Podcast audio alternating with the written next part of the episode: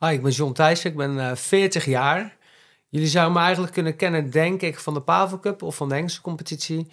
Of van ons Instagram-account John Thijssen Sporthorses, waar we redelijk veel volgers op hebben. Ehm, verder, ja, geen idee eigenlijk waar je mij van zou kunnen kennen. Ik denk van de paarden voornamelijk.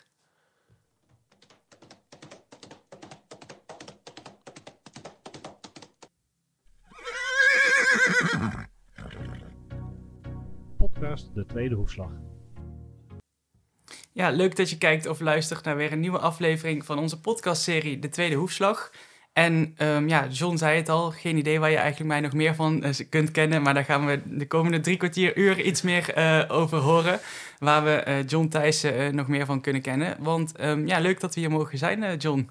Ja, welkom. Dankjewel, dankjewel. Want ehm, voor de mensen die eh, het luisteren en niet via de video op onze website eh, kijken.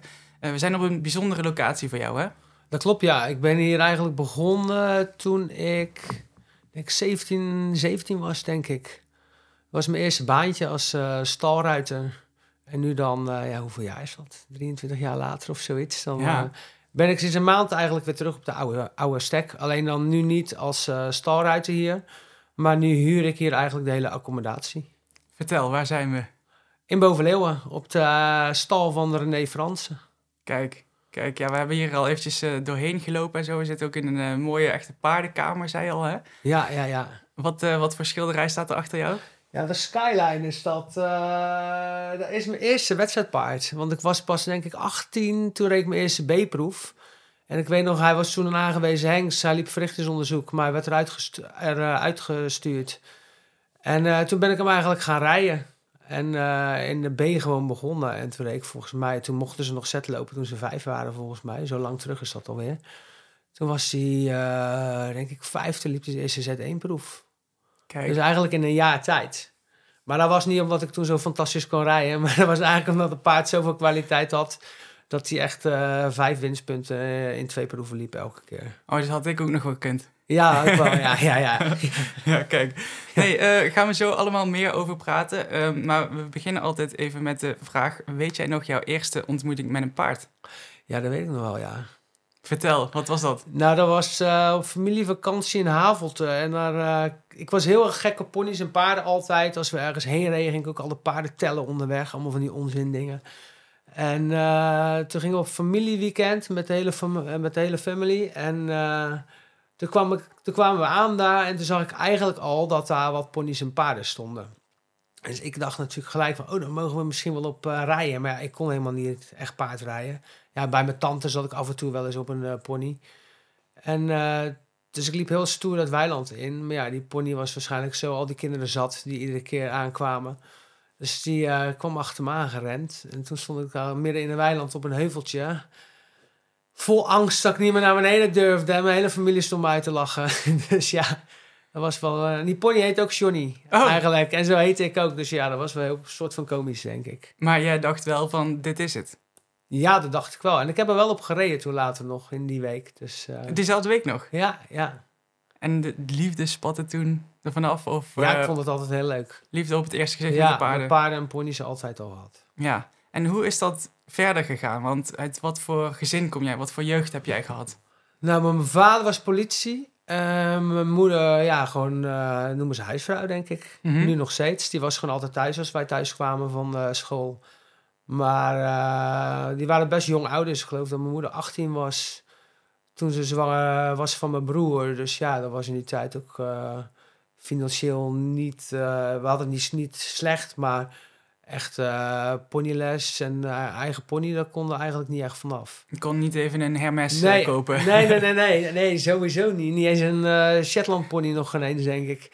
En het was aanschaf dan nooit, zeiden ze, maar het is het onderhoud. En we hebben nog twee andere kinderen en we moeten wel gelijke monniken, gelijke kappen. Dus ja, dat ging gewoon niet. Ik weet nog wel dat ik daar vroeger heel kwaad over was, want ik snapte er helemaal niks van. Ja, dat is ook een beetje de jeugdigheid, denk ik. Want ieder jaar vroeg ik weer een pony en dan kreeg ik hem natuurlijk weer niet. En dan zei ik, ik hoef nooit meer een cadeau te hebben. Alleen maar één keer in mijn leven een pony. Maar ja, ik kreeg hem echt niet. En toen weet ik nog dat, toen mocht ik eindelijk een ponyles. En het dichtstbijzijnde manege, want mijn ouders hadden toen ook geen auto.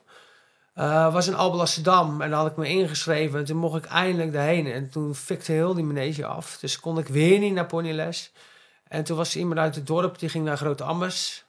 En dan kon ik woensdagmiddag mocht ik met hun meerijden heen en meerijden terug altijd. Oh, wow. Maar ja, omdat ik natuurlijk nooit vaak in de auto zat, was ik heel erg wagenziek. Dus ik moest altijd drie keer stoppen onderweg. Dus het was altijd heel leuk. Was dat van de auto of van de van spanning? de auto ja, en van de spanning ook. Want eh, ja, dan mocht ik op ponyles. En dan weet ik al, dan zat ik de hele middag al klaar met mijn laarsjes aan. En mijn capje op.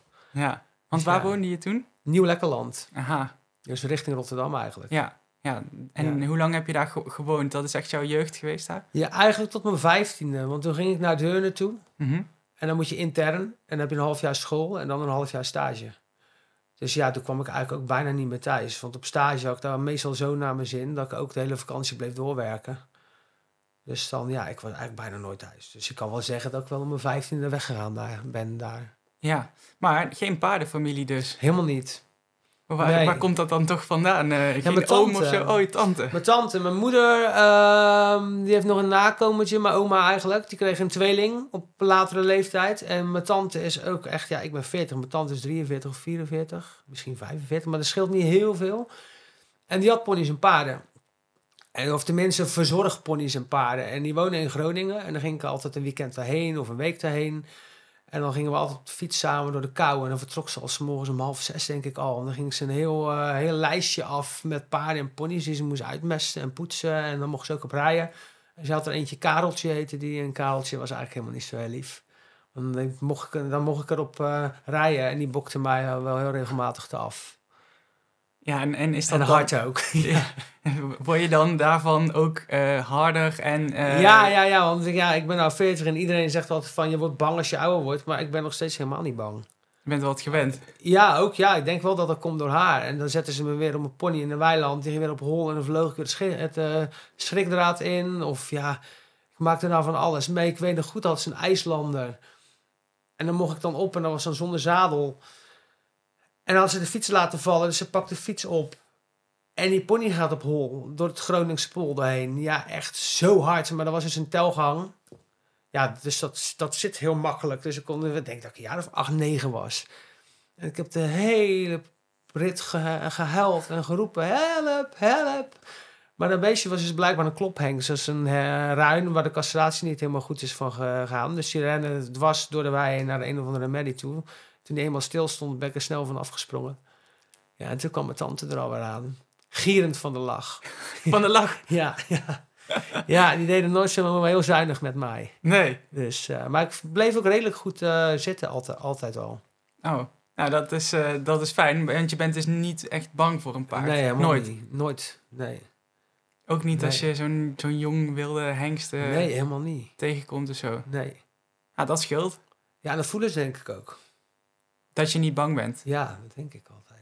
Hebben ze dan iets meer respect voor je dan? Of hoe merk je dat dan? Ja, ik denk ook dat sommige paarden eh, sommige handelingen doen omdat ze onzeker zijn. En als je dan een hele onzekere ruiter hebt, dan, dan... Ja, ik denk als een paard dan voelt als ze iets, iets eng vinden, dat je zegt, hallo, kom op, het is niet eng. En sommige eh, mensen die paardrijden, als een paard schrikt of een keer inhoudt, dan doen hun ook zo. Dan houden ze zich eigenlijk ook het lijf vast en, en, en dan schrikken ze zelf een soort van mee. Ja, dan geef je een beest ook niet echt vertrouwen eh, dat er eigenlijk niks aan de hand is en dat het gewoon oké is. Ja. En ik denk dat je, sommige mensen hebben dat van, van nature, denk ik, dat ze gewoon weinig angst hebben. Mhm. Ja, en sommige mensen hebben heel erg dat ze angst hebben. Ik heb sommige lesklanten die hebben gewoon heel veel angst. En dan denk ik wel eens bij mezelf, "Goh, stel je niet aan of stop er anders mee. Want ik ga ook niet vliegen of piloot worden als ik bang ben om te vliegen. Dus waarom ga je paardrijden als je zo bang bent, denk ik dan wel eens. Maar het is voor mij dan heel makkelijk om zo te denken. Terwijl, ja, ik heb geen angst. Dus, dus ik ken dat stukje ook eigenlijk niet. Ja. Ja, je kunt het misschien Gelukkig toch heel cool vinden om te doen. Of heel veel passie voor die beesten. Ja, vroeger vond ik het stoer. Toen ik klein was, mocht ik op de manege, weet ik wel, van die ponies die dan net mak waren. En die bokten nog een keer flink. En dan vond iedereen altijd heel eh, tof dat ik dat durfde. Mhm. En dan vond ik het soort van cool om op de vervelendste ponies en paarden te gaan zitten. Ja. Nu niet meer dan? Nee, ja, weet je wat is? Ik vind er is een verschil tussen een paard wat een beetje ondeugend is en een keer vervelend is omdat ze jong zijn. ehm, of dat sommige paarden echt niet willen. Kijk, en als een paard echt niet wil, dan ga ik ook niet meer door. Nee, Ik heb precies. daar geen zin meer in. Nee. En ze voor een beest ook helemaal niks aan dan. Als hij dan altijd boven zijn prestatie of boven zijn kunnen moet presteren. Ik bedoel, je hebt ook van die ouders soms die komen lessen met een kind die niet het laatste talent heeft. En die willen dat als zo'n kind in een kader komt, die loopt Oh ja. te pushen, te pushen. En die ziet het kind helemaal zo wegkwijnen. Of ouders op school die per se willen dat zijn kind gymnasium doet, die het eigenlijk helemaal niet aan kan. En zo kijk ik ook naar paarden een beetje. Ik heb er één staan, die is nu 14 of 15, die gaat nooit meer weg. En ja, die Grand Prix ging hij gewoon nooit halen. Dus lichte tour vindt hij gewoon leuk. Op concours gaan vindt hij leuk. Echt, dan bloeit hij echt op. Dus eh, nou rijdt Pim rijdt een lichte tour mee. En eh Inter 2 gaat hij starten dan dadelijk. Maar dat stukje. Piaf Passage, ja, is hij gewoon net niet vlug genoeg of heet zat voor. Ja, moet je dat dan per se eruit willen halen? Ja, ik denk dan van beter van niet. Even voor de luisteraars, wie is Pim? Hij is mijn partner. Kijk, Ja, ja. Ja. want jij woont hier ook niet, zei je? Nee, ik woon hier niet, nee. De droom is eigenlijk wel een beetje eh, dat we dit ooit in de toekomst kunnen gaan overnemen. Hm. Ehm, ja, er zijn ook nog wel eh, een aantal paarden die me dicht aan mijn hart liggen. Ja. Die veel geld waard zijn. Die zou ik wel wel moeten gaan verkopen het komend jaar. Dus ja, dat is ook de enige reden. Kijk, ik ben nu 40 en ik wil gewoon een keer eh, een vaste plek. Ik ben genoeg verhuisd in mijn hele leven. Eh, Nederland, België, ik heb overal gezeten eigenlijk. En eh, ja, ik wil wel gewoon een vaste plek waar ik met mijn paarden eh, kan verblijven. En ik wil er gewoon bij wonen het liefst. Omdat je dan, ja, ik vind het nou ook een beetje leuk om een keer een veulentje te fokken. En als je het allemaal maar wegzet overal, dan geniet je er ook niet echt van. Want nu hebben jullie geen paarden aan huis. Nee, en nou woon ik hier maar vijf minuten vandaan hoor. Dus ik bedoel, ik ben hier zo. En wij zijn hier ook zes, zeven dagen in de, in de week. Maar ik vind het gewoon nog leuk om s'avonds eens de hond even uit te laten. Nog even een, eh, klein rondje over stal. eh, in het weekend nog even je merries en je vullis even in de wei te zetten. Of een keer Ja. extra een keer los. Of ja, als je erbij woont is het toch allemaal, allemaal een soort van mak makkelijker, denk ik. Want werk je ook samen met Pim hier? Ja, ja, ja. Hij heeft wel zijn eigen, eigen... Hij werkt eigenlijk een halve dag voor mij. Mhm. En daarnaast heeft hij wat trainingspaarden voor zichzelf. Oh ja. En waar ben je zelf druk mee? De hele week? Wat, Ja, eh, voornamelijk maar rijden. En ik weet nog, vroeger liep ik stage op Broeren. En dan dacht ik altijd van, als ik dan die stal rijd, dus zag rijden, oh fantastisch, de hele dag paardrijden. Maar ik merk aan mezelf dat ik gewoon ook wel eens leuk vind om gewoon eh, dingen eromheen te regelen en te doen. Dus een keer eh, op de veegmachine, of een keer je stallen mesten, of een keer, ja, van die stomme dingen. stomme dingen. Ja, ja, wat je vroeger eigenlijk dacht van, oh vreselijk, ik heb er zo geen zin in. Of gewoon dat de, de stalgang helemaal strak geveegd is. Of ja, daar kan ik ook gewoon heel erg van genieten eh, de laatste jaren eigenlijk pas. Oké, ja, dan zullen misschien nu mensen denken, waar zitten we nu naar te luisteren? Die man is gek. Maar... Ja, ja, ja. Waar- waar komt ja, dat ik vandaan? Niet, ja, ik weet het niet. Toch een beetje een boer, denk ik. Oh ja, En ik hou van heel schoon en heel opgeruimd. ah, is dat het? en ik kan ook moeilijk dingen uit handen geven. Bijvoorbeeld mijn paardenvlechten doe ik ook gewoon nog zelf altijd. En omdat ik weet gewoon als iemand anders het doet, dan kijk ik. denk, ja, moet ik zo op wedstrijd. Terwijl het dan helemaal niet slecht is. Maar ik vind dan toch dat ik het zelf gewoon beter kan. Ik vlecht ook de paarden van Pim, vlecht ik altijd. Als Ah, je ja. op wedstrijd moet. En die hoor ik wel vaker in deze podcast. Dat mensen Ja. dat dan toch liever Ik wil dat toch zelf het liefst zelf doen. Een Ja. beetje controlfreak wel. Ja. Is dat ook een, eh, een nadeel, vind je? Of, of ervaar je dat niet zo? Ja, omdat je gewoon alles controleert en alles zelf wil doen. Ik heb er dan moeite mee. Bijvoorbeeld, ik vind ook bijvoorbeeld... eh, personeel begint hier om acht uur. Die voeren om acht uur eigenlijk. Wij zijn altijd om kwart voor zeven, zeven uur. Want ik vind het gewoon leuk om zelf te voeren s ochtends. en dat hoeft niet. Maar ik vind het gewoon altijd zo leuk. Ik bedoel, dan zien die paarden en die gaan er zo hinniken omdat ze blij zijn om je te zien, denk je dan. Misschien ook wel gewoon om ze dan te eten te krijgen. Maar dat zie je ook niet alleen maar associëren met die jongen die alleen maar komt rijden en er niet meer naar omkijkt. Ik vind je moet toch een beetje een band met je paard krijgen. En Mhm. vooral met die wat specialere paarden. Ja. Even een eh, klein stapje terug, want ehm, je vertelde net dat je naar Deurne bent gegaan intern. Eh, Inmiddels ben je, ben je 40, je hebt heel wat meegemaakt in de tussentijd. Wie waren daarin belangrijke personen voor jou? Bijvoorbeeld leermeesters of eh, mensen waarvan je veel hebt opgestoken? Ehm, in, op Deurne zelf wel Marion Schreuder, denk ik. Mhm. Daar keken we altijd wel heel erg tegenop. Ja. En daar kon ik heel erg goed mee. Die, die vrouw snapte je. Ook al was je, ja, dan, hoe oud ben je? 15, 16, dat is een beetje een puber toch? Mhm. En ik had best wel een eigen willetje en een eigen mening. En ik weet ook nog, mijn eerste stage was in Nieuwvliet Bad. En had ik een redelijk jonge stagebegeleidster. En die kwam vanuit Brabant, ook in Nieuwvliet Bad. Ja, dat is toch Zeeuws-Vlaanderen. En zij werkte daar net. Dus ja, zij voelde zich ook een beetje, beetje een, eh, een vreemde eend in de bijt, denk ik. En eh, ja, daar kon ik heel erg goed mee. Dus ja, ik heb daar wel ook heel veel geleerd en ook gewoon eh, hard werken. En, eh, en ja, en natuurlijk hier, want in mijn tweede jaar stage was bij Joop vanuit het. Mhm. En ehm, daar mocht ik echt op de jonge hengsten rijden. En een keer een Pavel Cup. En het jaar daarna ging ik eigenlijk eh, hier stage lopen. Bij René Fransen. Ja, en toen ben ik blijven werken eigenlijk meteen. En echt, ja, dat harde werken, veel uren maken, is mij hier eigenlijk wel met de paplepel ingegoten. René was meer een soort van opa of een vader voor me. Als, eh, als, als, als een baas. Hij heeft altijd gezegd van je moet hard werken. Want als je jong bent, dan moet je het verdienen. En als je ouder bent, moet je wel rustiger aan kunnen doen. Ja, en dat is wel... eh, ja, dat hoor ik altijd nog ergens zo in mijn achterhoofd. Ja. Want veel mensen zeggen vaak, je moet een beetje rustig aan doen, want jullie werken te veel. En, en dan toch hoor ik wel meer dat stemmetje van, je moet nog even, eh, even doorbijten of zo. Ja. Ja. ja. En ehm, eh, hoe, hoe was het bij, bij Joop dan in die stageperiode? Vond ik heel leuk. Ja, dan mocht je echt op de toffe paarden rijden. Dus ja, al die jonge hengsten toen, die waren dan net, net, net zalemak. En dan had ik het geluk dat ik dan niet bang was. Dus toen mocht ik op die paarden rijden. Is dat een beetje als een, een jong voetballertje die bij Ajax mag stage lopen of zo? eh? Ja, zo voelde het wel, ja. En we deden wel alles hoor. Het was niet dat ik de hele dag aan het rijden was. Ik was ook wel aan het mesten en aan het doen. Ik ben ook de hele vakantie blijven doorwerken daar weer. Ja, ik had het gewoon ontzettend naar mijn zin. Ik was wel meer een praktijkmens, denk ik, dan op school zitten. Oh, Ja, want ik heb denk ik drie jaar hunnen gedaan en toen stopte ik omdat ik dan hier bij eh, René bleef eh, werken. En toen heb ik wel later, omdat ik het wel lullig vond voor mijn ouders, toen heb ik wel de opleiding afgemaakt. eh, maar dan Voor deeltijd. Ja, ja Ah. die hebben dan drie jaar school betaald voor niks. En het is best wel een Ja. dure school. Ja, en dat was voor mijn ouders ook een hoop geld. Toen dacht ik, ja, ik kan ook niet eigenlijk zomaar stoppen. Dus heb ik deeltijd masterclass gedaan. Hm. En heb ik het toch afgemaakt. Vond je het wel waardevol, eh, zo'n eh, zo'n school? Want tenminste, misschien kunnen mensen dan nu zich niet meer voorstellen om dat te doen. Zo Ja, ik denk wel het stukje discipline en het stukje... ehm, natuurlijk, je, je diploma om les te geven heb je. Dus je hoeft geen oren meer te, meer, meer, meer te doen. Maar dat stukje ehm, discipline leer je daar wel. Je moest gewoon, eh voor mij om vijf uur 's je bed uit. En dan moest je eerst je stal mesten. En dan kwamen ze controleren of je netjes alles geveegd had. En als je dat niet klaar was, nou, dan kreeg je er wel langs. En dan moest je nog door en ontbijten met z'n allen. Het was ook wel leuk. Maar ook best wel, ja, als je nou terugdenkt in deze tijd, dan zou het al een stuk moeilijker zijn, denk ik. Hoe de leraren soms tekeer konden gaan. Oh, tegen. Ja, dat was best wel... eh, En dat mag allemaal niet meer. dat hè? mag allemaal niet meer, nee. Nee. Nee, je moest gewoon heel schoon alles. En dan vrijdagmiddag ook. Dan moest je alles, je stal gepoetst hebben, je tuig gepoetst hebben. En dan moest je allemaal klaarstaan met je tuig voor je.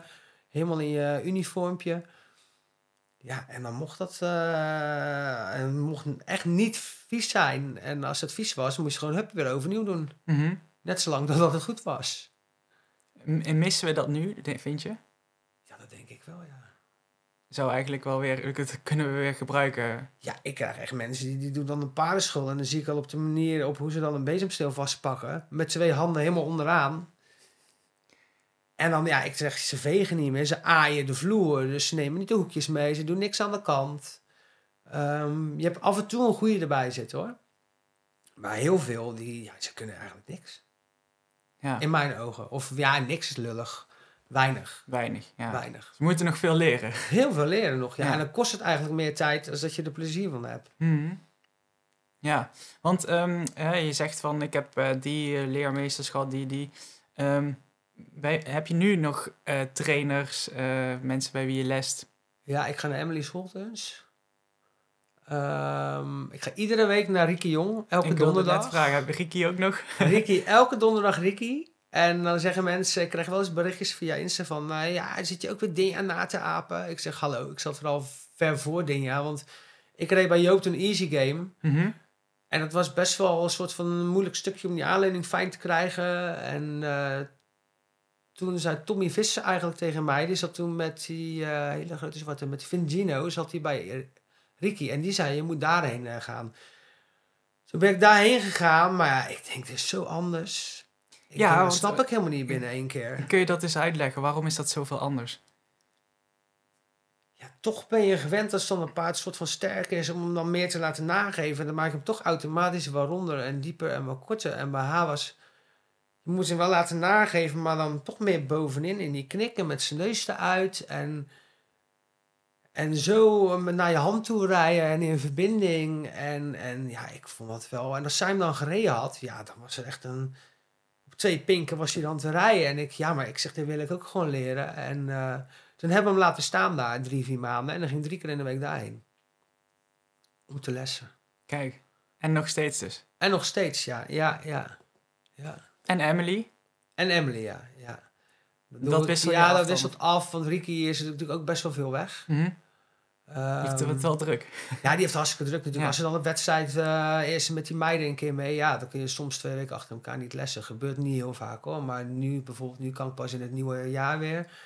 Ehm, en ik vind het wel gewoon wel fijn om er iemand naast te hebben. Ja, En Emily is ook gewoon een persoon die is heel fijn rustig. En eh, ook, ook gewoon heel fijn dat je een paar juist op de juiste manier aan elkaar krijgt. En het vult eigenlijk elkaar goed aan. Het ligt niet meters uit elkaar. En Francis Verbeek eh, komt één keer, wil ik eigenlijk één keer in de maand. eh, die komt hier naar huis dan in de ochtend. jurylid toch? Ja. Kijk, dat is ook Ja. wel fijn eh, eventjes... ja, en iedereen denkt dan dat we eindeloos proefjes aan het oefenen zijn. Maar dat is dus helemaal niet zo. Het is Oh. echt heel technisch allemaal. Oh, kijk. Dus ja, ik vind het heel interessant altijd hoe iedereen er weer op een andere manier tegenaan kijkt. Ja, En welke kleine veranderingen je kan maken om toch een heel groot resultaat te, te krijgen. Want ehm, ik had het laatst in een andere podcast over van... ehm, waarom lijkt het alsof bepaalde trainers een soort modetrend zijn? Dan wil iedereen bij die lessen. En dan een paar jaar later wil iedereen bij die lessen. Nu is Ricky heel populair. Ja, ik denk toch eh, dat het een beetje door Dinja is gekomen. Omdat die ging natuurlijk heel goed presteren. En ehm, ik denk dat sommige mensen ook zo lang in hetzelfde systeem aan het rijden waren... dat ze dachten van, weet je wat, ik gooi het een keer helemaal over een andere boeg heen. Mhm. En eh, ja, Ricky is dan toch wel echt een paardenpsycholoog, vind ik. Die kruipt echt in het hoofd van je paard. En die weet ook precies wanneer eentje het gewoon niet snapt, of juist heel overijverig is, of dat eentje juist wel een keer ondeugend is. Zij voelt dat precies aan. Ja, dat vind ik heel knap. Ja, Zij kruipt echt in, in het hoofd van je paard. Ik heb wel eens eentje die bijvoorbeeld dan, dan een soort van eh, heel vlug en heel eh, voor je gevoel heet en het niet snel snapt. Maar dan zegt ze ook van ja, maar hij, hij is alleen maar bezig, wat wil je van me, wat wil je van me? Hij is zo aan het meedenken en zo, en dan wordt het een beetje een flipperkast. En, en dan moet je hem soms gewoon een keer een time-out geven. Gewoon een keer even een stuk stappen, eh, dat hij even in zijn kop weer een beetje rustig kan worden. Nou, en dan werkt dan, ja, zeg kijk, en zij stapt er ook een keer op. En dat vind ik ook fijn. oh ja. En Bijvoorbeeld, een, ja, ik heb dan ook wel eens paarden waar dan niet snel een trainer een andere trainer bovenop durft te stappen. Omdat ja, die zijn al wat vlugger of wat heter of ja, een beetje schrikkerig. Of eh, ja, en zij eh, zegt dan, ik wil hem even voelen. En dan eh, soms peutert zij dan veel sneller door. Ik ben dan drie weken bezig met een stukje om bijvoorbeeld een eh, bepaalde scheefheid in mijn aanleuning eruit te krijgen. En zij, eh, ik weet niet wat zij dan doet, maar dan tovert ze even en dan stap je op en denk Oh, ik denk echt waar. En dan moet ze al lachen. Ik denk, krijg jij het weer voor elkaar binnen echt 10 minuten of zo. ja, want wat tekent voor jou een goede trainer? Eh, rust en geduld. En met, res- met respect naar ehm, de ruiten toe en vooral naar het paard. Kijk, ik kan wel hebben of ze een keer tegen me schreeuwen, want ja, daar zijn we vanuit hun uit zijn we het wel gewend.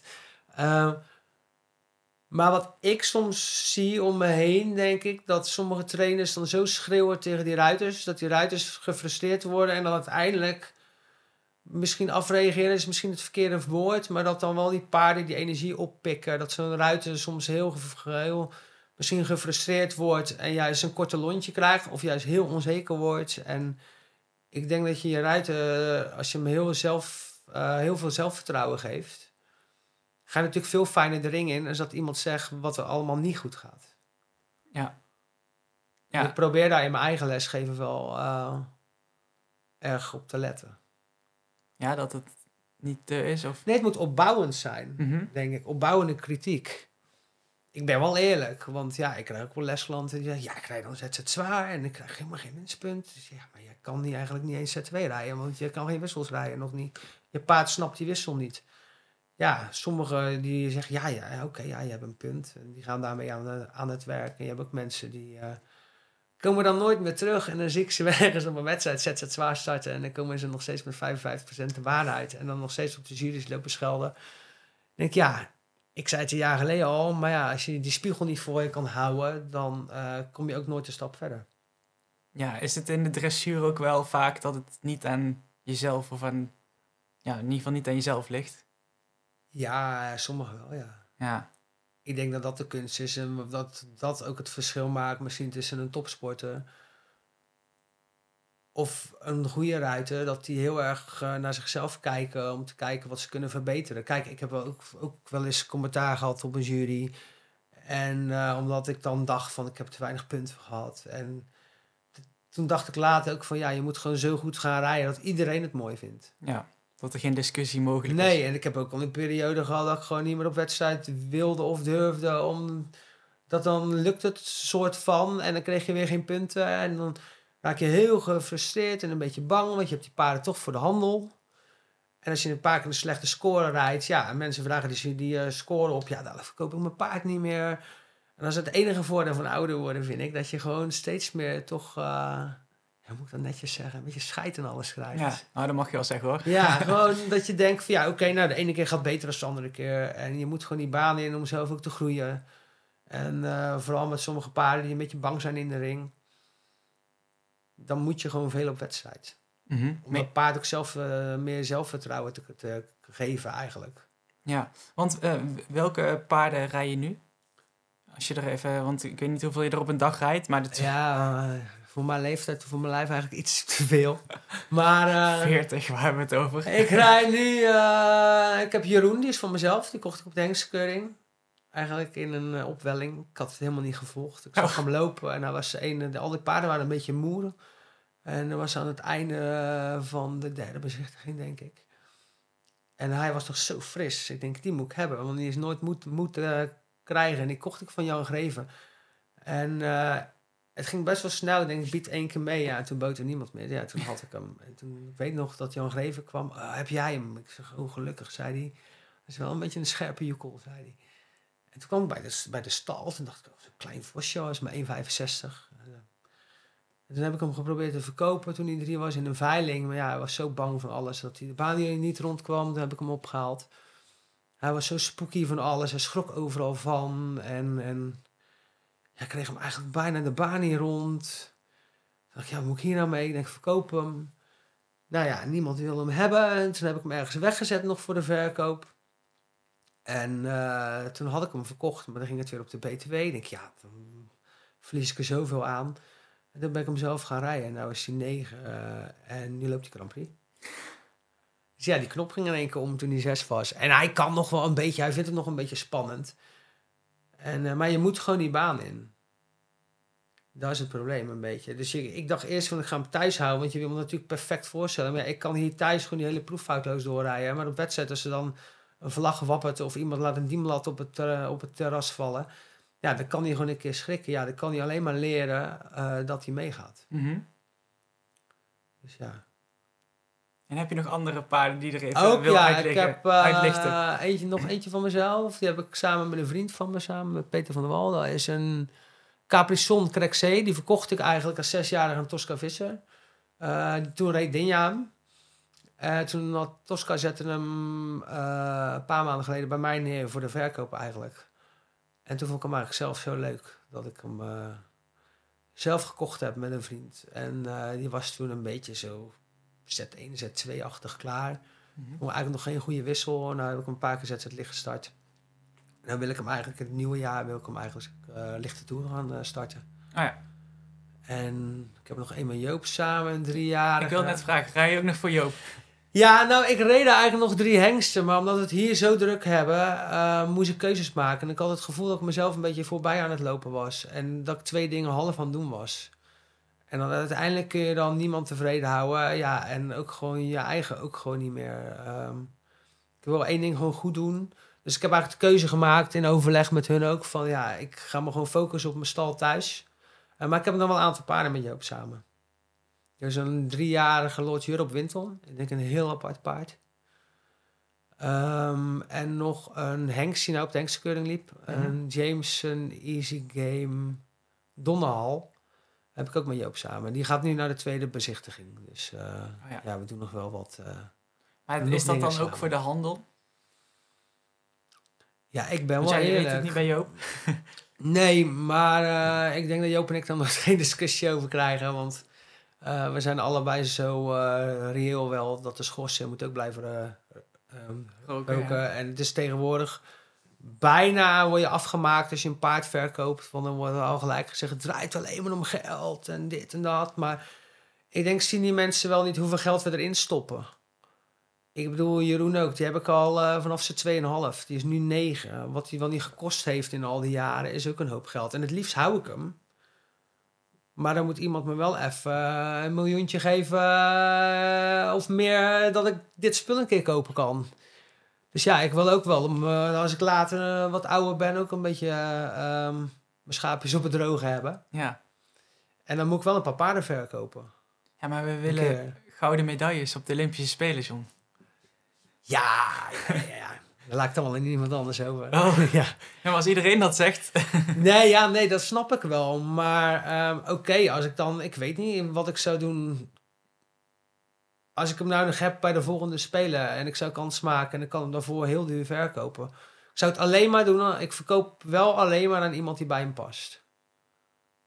Voor het paard ook. Die Ja. hem snapt. Eh, dat is wel een vereiste. Ja, En ik denk dat wij daarom ook gewoon wel ehm, een goede naam in de handel hebben. Omdat eh, als de mensen bellen voor een paard en die omschrijven wat voor paard ze zoeken. ehm, en ik verkoop hun een paard, dan wil ik er ook 100% achter staan. Ja. Dat het goed gaat. Mhm. Dat ze een klik hebben. En ik heb liever dat ze dan tien keer komen rijden en tien keer komen proberen, dan dat ze twee keer komen en heel snel kiezen. En eh, ik zeg ook heel snel wel als je opstapt van en je voelt meteen al, dit is hem niet, je hoeft voor mij niet uit fatsoen een half uur, drie kwartier te blijven rijden. Heb je zelf niks aan en voor de paard ook niet. Mhm. Ja, ik denk dat dat een beetje eh, de manier is waarop wij een beetje de handel doen. Want eh, mensen kennen jou natuurlijk ook van de Pavel Cup. Ja, Winnaar, wanneer? één keer ooit. Ja, 2008, klopt dat? Ik dacht dat het al 2004 was, maar Oh. het kan wel 2008 zijn hoor. Dat was met Zuidenwind. Ja. ja. En die is ook verkocht, hè? ja, Hoe was dat dan? Eh, want dan maak je het echt van, van dat je een paard in de etalage zet en die is dan inderdaad weg. Ja, dat is dan weg. Ik heb toen nog wel Hengse, Hengse competitie gereden met hem. Ja, en ik kwam toen ook net om de hoek heen kijken. En ja, toen moest ik ook wat tegen ruiters die dan een beetje meer naam hebben. En ja, normaal als een paard de Pavel Cup wint, is het ook wel logisch dat hij dan de Hengse competitie wint. In mijn geval was het dan niet zo. Dus iedere keer derde of zo. Dus uiteindelijk snap ik het ook. Ik bedoel, ehm Hugo de Koning was daar paard van. Die moest Mhm. ook die hele stal draaiende houden. Eh, die had veel eigen paarden. En die kocht ook veel dure veulens op veilingen. En eh, hij moest mij betalen altijd. Dus ja, wie ben ik om dan, eh, dan moeilijk te gaan doen dat zo'n paard verkocht wordt. En die is uiteindelijk heel goed terechtgekomen natuurlijk in Zweden. En die heeft nog Grand Prix gelopen. eh, en, eh, Maar zonder jou. zonder mij, ja. Ja. ja. Dat is dan wel jammer. Ja, ik heb natuurlijk veel paarden gehad die voor die tijd verkocht zijn. Aan de andere kant is het misschien ook een compliment dan, of niet? Ja, vind ik wel. En, en, en ja, ik ben toch. Ik vind wedstrijdrijden leuk, maar het is niet mijn hoofddoel. Ik hoef niet per se ieder weekend op wedstrijd en per se te winnen. Ik bedoel, ik gebruik die wedstrijden om mijn paard op te leiden. Ik vind het leuk om te, om, om te winnen een eh, keer. En eh natuurlijk is het leuk om te winnen. En, maar ik vind het fijner dat ik een keer boven die 70% rijd en dan derde ben, dan dat ik win met 64% of zo. Ja. Ja, want eh, de podcast heet De Tweede Hoefslag. Dus eh, we nemen stelling. We hebben nog een paar stellingen. Ja, we zijn er inmiddels een half uur bezig, maar we hebben nog geen stelling eh, besproken. ik ben benieuwd. Ehm, maar de, daarom, eh, daarop aanhakend is eigenlijk eh, zelfrijden of zelf lesgeven. Zelfrijden. Toch wel. Ja.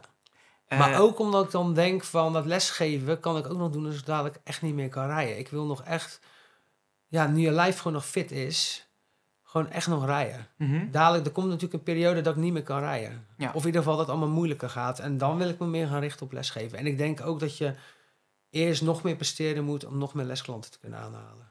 Ja. En ehm, jonge paarden rijden of Grand Prix rijden?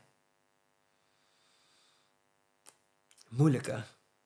Ik zou dan toch jonge paarden zeggen. Ja? Dat je dan heel snel grote stappen maakt.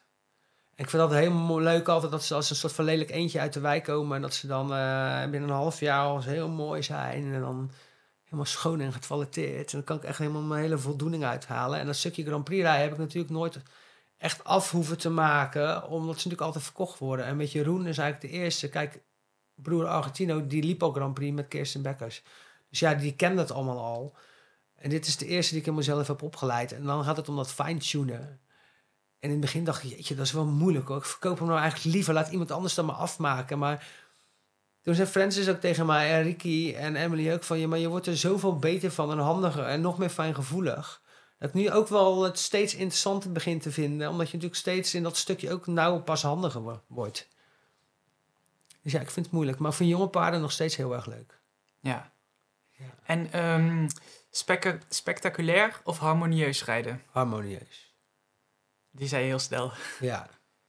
Want een eh, daaruit afgeleide stelling die ik eerder een keer heb gebruikt is van hè, met het mes tussen de tanden rijden is niet meer van deze tijd. Nee, het moet er gewoon vriendelijk en alles uitzien. Alhoewel, ik vind het ook wel eens moeilijk. Want soms kom je met een jong paard op wedstrijd en die is dan een beetje bang. En eh, ik zag het laatst toevallig. En iemand had Isabel werd gepost. Die had een jong paard bij de, volgens mij, ergens afgelopen weekend. Of ik weet niet wanneer. In de Prix St. George. En dat paard, ja, die had wat spanning. Maar die had heel weinig ringervaring. En dan wordt zo'n vrouw ook soort helemaal afgemaakt. Maar ik denk, je durft al bijna niet meer met je jonge paard op wedstrijd te gaan. Of al zijn ze acht, noem op, of negen. En weinig wedstrijdervaring. Omdat je gewoon bang bent als je een keer schrikt of een keer spanning heeft. Dat kan maar zo. Dat je gelijk weer een hele vrachtwagen met slont over je heen krijgt. Ja, op het internet. Ja, Ja, ja, en dan vind ik ook van veel mensen hebben er ook moeite mee dat die paarden eh, als vierjarige al op wedstrijd gaan. Maar ik denk, ja, een kind doe je ook niet pas op zijn twa- twaalfde gelijk naar het voortgezet onderwijs. Ik vind juist, ehm, ik doe het misschien te weinig soms. Ik hou ze thuis totdat ze zes zijn vaak. En dan start ik gelijk Z2 of eh, Z1. En dan ligt daar of ze makkelijke wissel doen. Ehm, of misschien pas als zevenjarige. Maar dan krijg je toch een beetje dat ze toch een beetje bang zijn in de ring. Dus ik probeer nu wel echt gewoon eh, niet ieder weekend op wedstrijd te gaan. Maar wel gewoon in het L2 of een keer een jonge paardencompetitie. En die drie, driejarigen bij ons, ja, die hebben nou een keer de Prinsenstad gereden. Ja, dat vond ik dan toch misschien wel heftig voor een driejarige. Want dat was heel erg druk daar. Ehm, en wel de VSN, maar dat zijn ook dan de, de enige twee wedstrijden. En dan volgend jaar dan Pavo, dan zijn ze vier. Ja, en die rijden we drie keer in de week, misschien een kwartier, twintig minuten. En een keer aan de longe en voor de rest gewoon in de paddock en in de molen. En, er zijn ook mensen die zeggen die driejarige wedstrijden moeten helemaal skippen. Eh, ja, nou ja, dan vind ik ook dat je het verrichtingsonderzoek moet afschaffen. Paarden zijn ook drie. Mhm. Maar vind je dat ook? Of? Dat is een hele. Ik, ik denk dat het beter is dat we zoals vierjarigen gewoon, of zoals misschien bij het NPS dan zijn, dan mag je met je eigen ruiter gewoon en dan moet je hem drie, vier keer laten zien.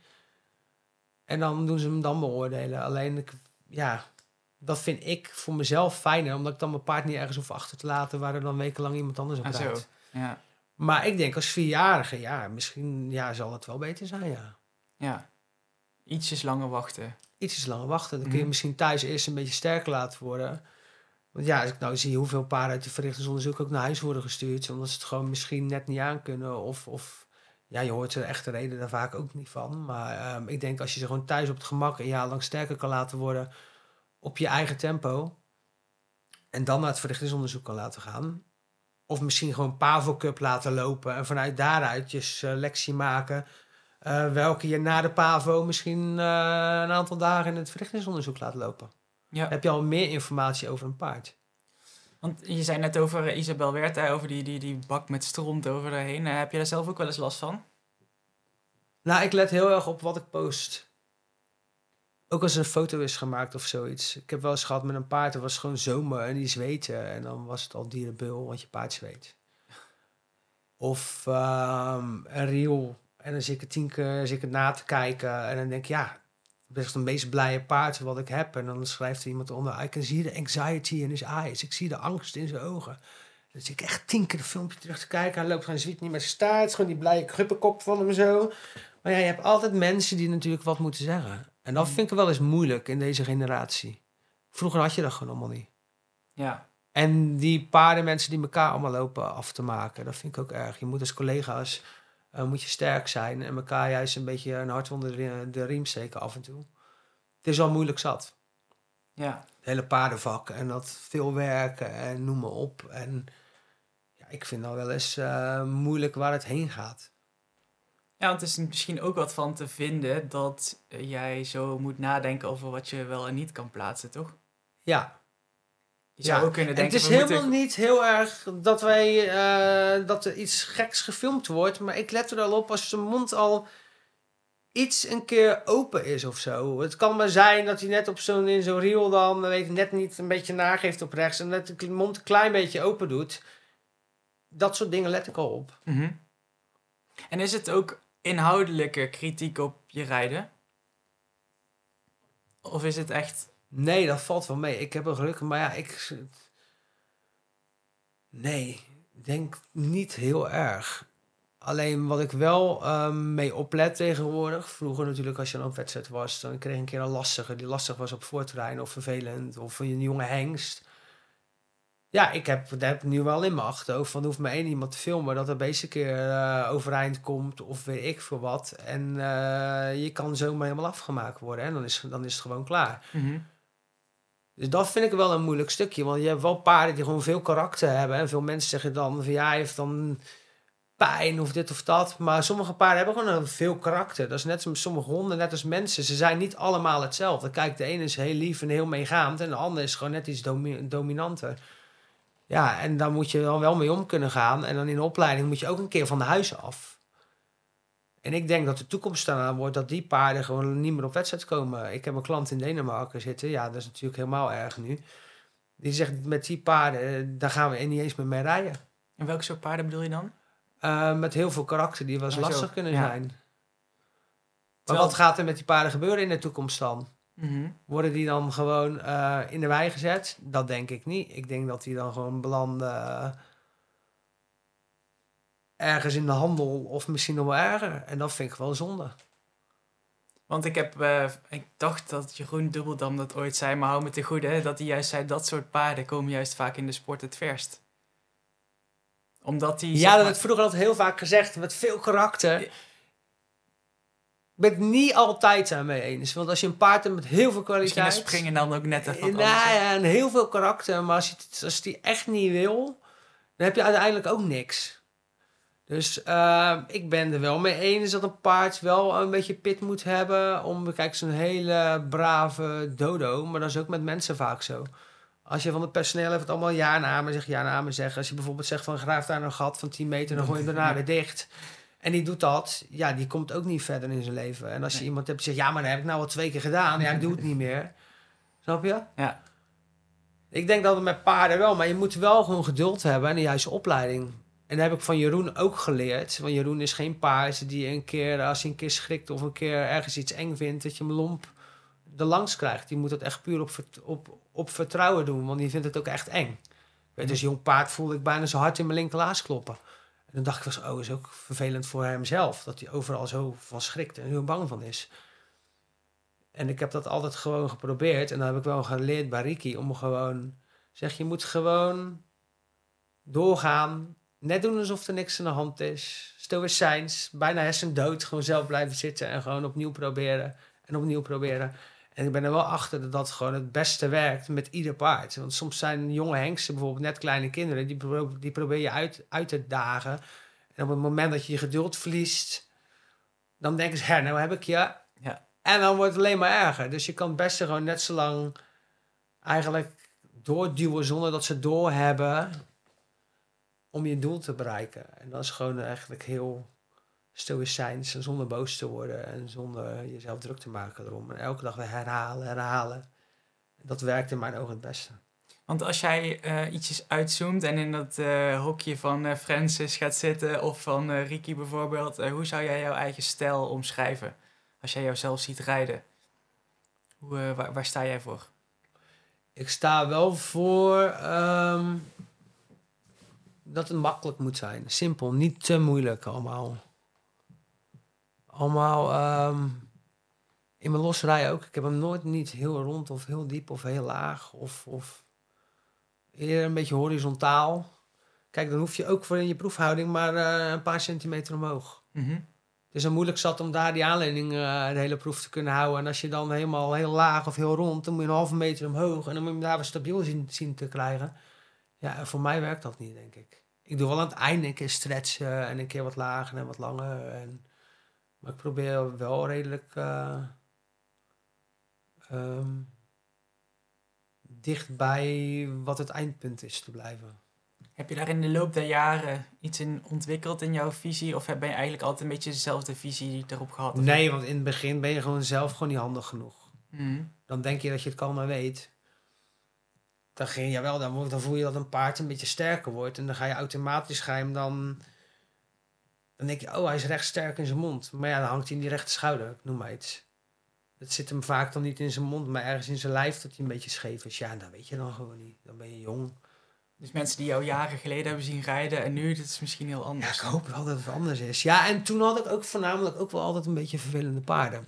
Mhm. Want dan begin je voor jezelf. Ja, niemand belt jou op van eh, ik heb een heel fijn paard, helemaal goed voor elkaar. Die heb ik staan, die krijg jij van mij.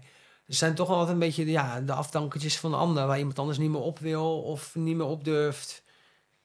Ja, en ik denk dat misschien toen wel mensen dachten van jeetje, eh, hij heeft alleen maar vervelende paarden. En dan moet je wel uitkijken dat je daar niet in blijft hangen. Dus je daar een bekend komt. Dus dat je daar, en dat had ik wel een beetje. Dat ik niet bang was en vervelende paarden. En, en ja, daar ben ik gelukkig vanaf. Nou, Ja. Nou. Hoe ik, ja, ik ben nog steeds niet bang. En als ik een keer echt iemand heb met een paard met heel veel kwaliteit, die gewoon een iets moeilijker karakter hebt, ja, dan wil ik best nog wel eraan beginnen. Maar ehm, wel tot een zekere hoogte. Vroeger had ik altijd het gevoel dat ik me moest bewijzen altijd. En dan zeg ik, het zal me lukken, het zal me lukken. Het lukte vaak ook wel. Maar het is ook de kunst om een keer te zeggen, eh, het lukt niet. ja. Dat is bijna nog moeilijker, denk ik. Ik heb nog wel een eh, leuke stelling die ik jou sowieso wilde voorleggen, omdat je eh, misschien daar wel een mening over hebt. Ehm, het is terecht dat stang en trends eh, hoofdstel vanaf 1 april 2024 niet meer is toegestaan in de klasse Z1. Ja, ik denk dat je het probleem verlegt. Oké. Want dat heeft de KNS eh, onlangs eh Ja, ik vind het goed dat ze er allemaal over nadenken hoor. En ik vind het ook goed, want ze hebben wel gelijk. Maar ik denk mensen die in het Z1 niet met stangen trends kunnen rijden. En dan moeten ze in het, Z, in het Z2 kunnen ze het waarschijnlijk ook niet. Ja, want dat is hè, wat de KNS natuurlijk zegt. Hè. Je moet eerst correct eh, kunnen verzamelen op een trends hoofdstel. Ja, maar dan kijken ze in het Z1 rond. Mensen kunnen niet eens verzamelen. Vaak niet. Het gaat allemaal heel hard door die baan heen. Niet nagevelijk. En wat mensen die niet in balans kunnen zitten. En daar kunnen ze allemaal niks aan doen. Die doen ook hun best. Maar ik denk dat je het probleem een beetje verlegt. Naar Z2. Of, Nou, Z2, maar ik denk al rijden die mensen lichte toeren voor Grand Prix. Dan zouden ze misschien nog steeds op trends moeten rijden. is het misschien helemaal niet meer van deze tijd dan ook? Ben ik het ook niet helemaal mee eens. Want ik heb echt sommige paarden die op, stangen, op stangentrends gewoon veel fijner lopen als op trends. Hm. Ik ben het mee eens dat je dan eh, op trends ook moet kunnen rijden. Maar je hebt toch sommige paarden lopen op stangentrends dan toch net iets fijner. Maar redeneer je dan vanuit jou of ook vanuit de paard? Nou, ik denk als het paard niet fijn zou vinden, zou hij dat aangeven. Hm. Kijk, als jij een paard hebt die op stangentrends alleen maar omhoog gaat... of zijn tong eruit gooit... of alleen maar in het verzet gaat en in de staak... ja, dan zou ik toch eerder teruggaan naar, naar een trends. Vind je het goed dat hier over, eh, over wordt gesproken inderdaad? eh, Zeker. Bij de KNS en in Ja, ik Nederland vind het nog en- steeds belachelijk dat het misschien is nu veranderd hoor. Ik volg het allemaal niet altijd even, even snel. Ik vind dat je gewoon op het trendsje ook Grand Prix moet kunnen starten bij de, bij de FVI. Oh ja. Ja, volgens mij zijn daar wel wat ontwikkelingen in. ja, eh, ze zijn er wel mee bezig volgens mij. Maar ehm ik denk als jouw paard er toch fijn op loopt... Mhm. Ja. waarom zou dat dan een probleem zijn? Mhm. Kijk, je hebt sommige paarden die op stangtrends heel licht worden en heel snel achter de loodlijn kruipen, omdat je dan te weinig verbinding hebt. Omdat ze dan heel erg licht op die stangtrends worden, omdat ze dat dan niet als prettig ervaren. Als je dan op het trendsje heel mooi op lengte van de hand kan afstellen, ja, waarom zou dat dan niet mogen, denk ik dan? Die vriendelijkheid zeggen ze altijd, hè, dat dat eh, allemaal... eh, Ja, of dan denk ik misschien dat ze bij de FI dan kunnen zeggen van ja, ze willen dan eh, dat iedereen een beetje hetzelfde, ehm, speelveld. Ja, hetzelfde speelveld. Mhm. Maar je krijgt nooit niet hetzelfde speelveld, denk ik. Ja. Nou ja, het is... Het, Eh, wat dat betreft natuurlijk een eeuwige discussie. Ehm, daaruit eh, volgend, want we zitten al best wel lang te lullen, dus we gaan een beetje richting het einde. Ja. Eh, wil ik vragen of jij je zorgen maakt over de toekomst van de paardensport. Nou, ik maak me een beetje zorgen hoe mensen daar tegenaan kijken.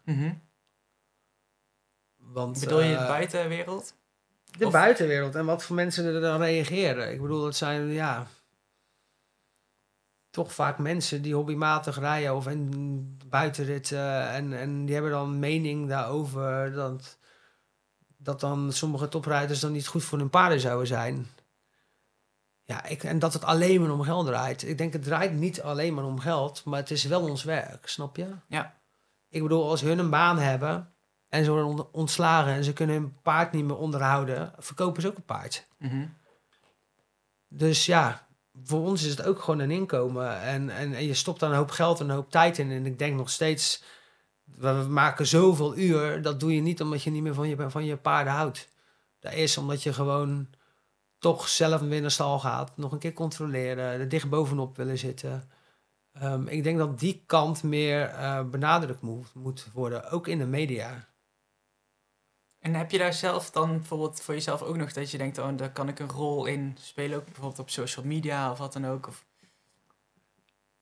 Ja, ik denk dat wij ook wel gewoon laten zien dat onze paarden ook gewoon loskomen in de, in, in, in de, in de wei komen. Maar ja, er, is- er zal altijd iemand die zegt van ja, maar je moet ze met z'n tienen bij, met z'n allen Ja. bij elkaar in de wei gooien. En en wat vond je van die rol van de media dan? Dat die... Ik vind soms dat ze een beetje olie op het vuur gooien. Dan Mhm. wakkeren ze een hele discussie aan. Bijvoorbeeld, dan gingen er artikels over dekens. Wel vier, vijf artikelen over hoe slecht het wel niet was om je paard een deken op te doen. Maar niet één artikel. Nee, ging eerst dan over uitstappen een deken, dan op stal een deken, dan op dit een deken. En dan, ja, ik denk, wat wil je nou? Ik bedoel, ook als heel die paardensport verboden wordt, ben je ook je, je, je magazine kwijt. Dus het is niet heel slim, denk ik dan wel eens. En net als met bandages ook. Oké, ik ben oké, elke dag met die bandages rijden en noem maar op. Maar voor een hengstenshow of dat je een keer klanten hebt en je rijdt een keer daarmee. Krijgen ze echt niet gelijk een peesblessure van. Of, of, of. Kijk, wij rijden ook gewoon met gewoon peeskappen. En ehm, ja, bandages doe ik wel gewoon als ik klanten heb. Toch vierkant in het wit is toch net even iets mooier. Maar ja, dan proberen we dan wel weer de ademende technische bandages Ja. Te kopen. Nee, want het is natuurlijk, hè, kijk, op een gegeven moment, soms komen we er gewoon achter dat dingen misschien niet, gewoon niet goed zijn. Hè? Net als dat eh, we er op een gegeven moment achter zijn gekomen, roken is gewoon echt heel slecht. En er zijn nog steeds mensen die roken, maar dat is een eigen keuze, weet Ja. je wel. Ehm, maar dat kan natuurlijk wel, er zijn wel altijd ontwikkelingen gaande. Ja, En dat moet misschien wel benoemd worden. moet wel benoemd worden, maar je kan het ook eindeloos eh, blijven benadrukken. Mhm. En dat, zo voel jij dat. Soms ja. Ja. Soms voel ik dat een beetje zo, ja. Ja. En als je het dan hebt over de, de media, zeg maar, buiten de paardenmedia, zeg maar. Hè, dus, want daar is vaak een beetje ook onwetendheid hè, over de paardensport.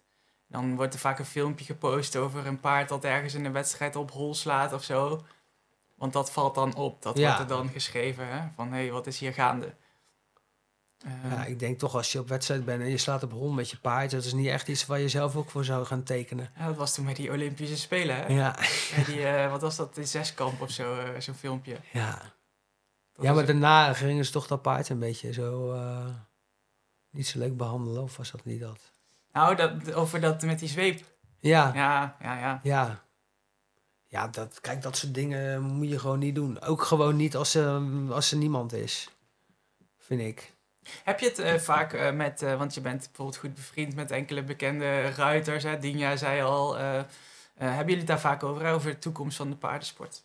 Want Dinja heeft bijvoorbeeld ook al wel gezegd hè, dat ze zich daar ook wel zorgen om maakt. Van, hè, Ja. rijden we over zoveel jaar nog wel paard? Ja, we hebben het daar zeker over. We hebben het zelfs ook, ook over hoe lang heb jij paarden bij te staan? Oh ja? Ja.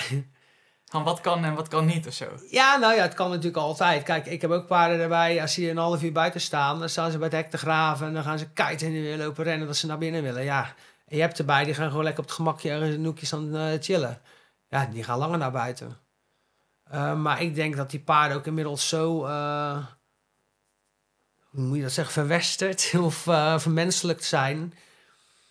Ja, ik denk dat die van mij... Ik kom wel eens langs een Paddock Paradise gereden... en dan zie ik ze allemaal zo met die kont... in zo'n kudde, zo met je oogjes dicht zo tegen de regen in staan... met zo'n hooiruif in het midden. Dan denk ik, nou, ik weet niet hoor, of die, mijn paarden daar zo van gelukkig van zouden worden.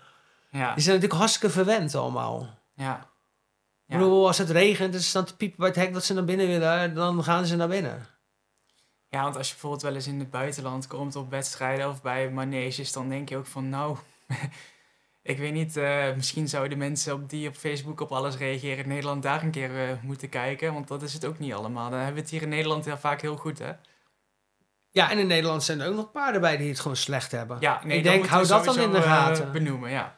Hou dat dan in de gaten, denk ik. En ik ben het er mee eens. Kijk, als jij ehm, ehm, slecht bent voor je paarden, dan moet er een verbod op komen. Maar ik vind het best wel heftig soms dat eh, er meerdere meldingen bij de politie en bij de dierenbescherming gedaan worden over paarden die niks te eten hebben, die in de winter in de wei staan, dag en nacht buiten zonder een schuilhokje en noem maar op.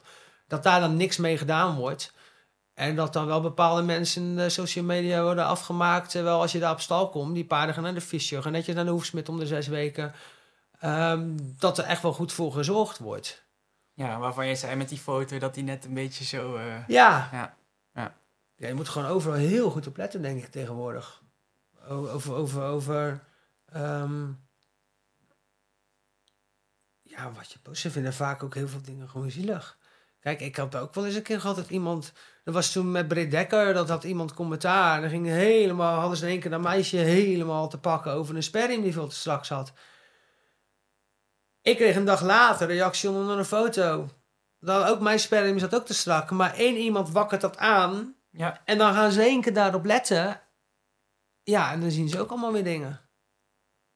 Of van een foto van een ruiter hadden ze ook op de voorkant. Ik weet niet of dat hoefslag was of een andere foto toen van het eh, WK een aantal jaar geleden. En dat paard daar hinnikt volgens mij of zo. De Chinees gaat die zijn groot. Dus het ziet eruit alsof die sperring of die neus hem heel erg strak zit. oh ja. Maar dat kan helemaal niet, want je krijgt er natuurlijk allemaal controles op als je daar de ring uit gaat. Ook, wordt ook helemaal afgemaakt. En dan vind ik van de FVI ook, of eh, wat je wel eens op Insta zit, die posten soms ook foto's. Dan denk ik van ja, zie je die dan nou echt niet zelf dat het gewoon echt niet echt een hele mooie foto is. Ja, ja, Ik denk, daar moet je als instantie zelf ook gewoon op letten. ja. En ook jullie als tijdschrift denk ik ook, dat je gewoon goed naar een foto kijkt als Ja. je iets post. Want het is natuurlijk heel makkelijk om een lelijke foto te maken. Nou, daar zit een hele redactie die daar eh, Ja. allemaal rekening houdt. Los van natuurlijk Ja, de fotograaf die een hele selectie daarop Ja. maakt. Ja. Maar dat is denk ik ook eh, heel heel, anders dan een aantal jaren geleden. ja, dat is heel anders. Dat, Misschien waren die foto's ook iets minder scherp dat kan ook, ja. Ja. Maar laten we... Maar ja, ik vind laat- het alleen maar goed hoor, dat je daarop let. ja, Je moet gewoon, ik vind, je moet gewoon goed voor je beesten zijn. Of je nou honden hebt, cavia's, konijnen of paarden of koeien. Of, je moet gewoon goed zijn voor je dieren. ja, nee, helemaal eens. Laten we het, eh, het eh, positief eh, afsluiten. Heb jij nog goede voornemens voor 2024? Of een bepaald doel gesteld? Of wat, wat zijn je plannen? Mijn plannen. Dat is een goeie. Ja, een beetje eh, de stal doorontwikkelen hier. En eh, ik hoop met Jeroen eh, een keer over de 70 te gaan. Je zat ken- twijfelen om het te zeggen of niet? Ja, ja, ja. Nou, ik zit er zo'n beetje tegenaan elke keer. Maar dan krijg ik iedere keer weer een dikke fout. En dan is er weer een dubbelteller. En dan zit ik net weer op 68 of 69. Ik denk, oh, het moet nog een keer nog mooier en nog foutloos. En ik wil gewoon een heel mooi paard rijden. En eigenlijk een beetje zoals een... ja, Charlotte Duchesne of Engeland, weet je, daar kijk ik wel naar. Dat vind ik wel vaak heel mooi. En eh Catherine Dufour natuurlijk, dat is wel echt, denk ik, het toonbeeld van hoe het eruit, hoe, waar we naartoe moeten werken. Mhm. Gewoon mooie open aanleidingen, simpel, makkelijk. Ehm, ja, dat denk ik. Dat is mijn voornemen. Nog, nog beter gaan leren paardrijden. Ja, En ook gewoon, eh, en dat kan zelfs op je veertigste. Ja, ja, ik ben nooit te uit om te leren. Dat maakt dat paardrijden leuk. Veel mensen zeggen, ja, het is elke dag hetzelfde. Heb jij nog steeds les nodig dan? Ja, je leert elke dag nog bij. En eh, tot slot, tien jaar goud in Parijs. Ik hoop het. Heeft ze wel verdiend na de vorige keer, vind ik. Oh ja, ja. Ja, toen mocht ze niet mee, dus ik hoop, eh, ik hoop het wel natuurlijk. Ga je er nog aanmoedigen of eh, vanuit de televisie? Ja, vanaf de televisie denk ik, ja, ja. Nee, ja, lijkt me wel een keer mooi. Maar ja, je gunt jezelf gewoon niet om een paar dagen weg te gaan. Je wilt toch thuis zijn bij je paarden. En ja, vakantie is voor ons sowieso wel een ding. Ja, zeker als perfectionist.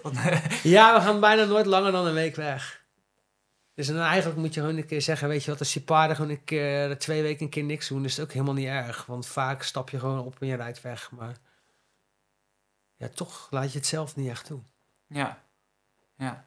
Nou, in ieder geval heel erg eh, bedankt eh, voor je tijd, eh, John. voor de mensen die de Spotify hebben geluisterd. die kunnen abonneren op ons kanaal. En die kunnen natuurlijk het, het filmpje kijken wat John en ik hier in Bovenleeuwen hebben gemaakt. Dankjewel. Ja, graag gedaan.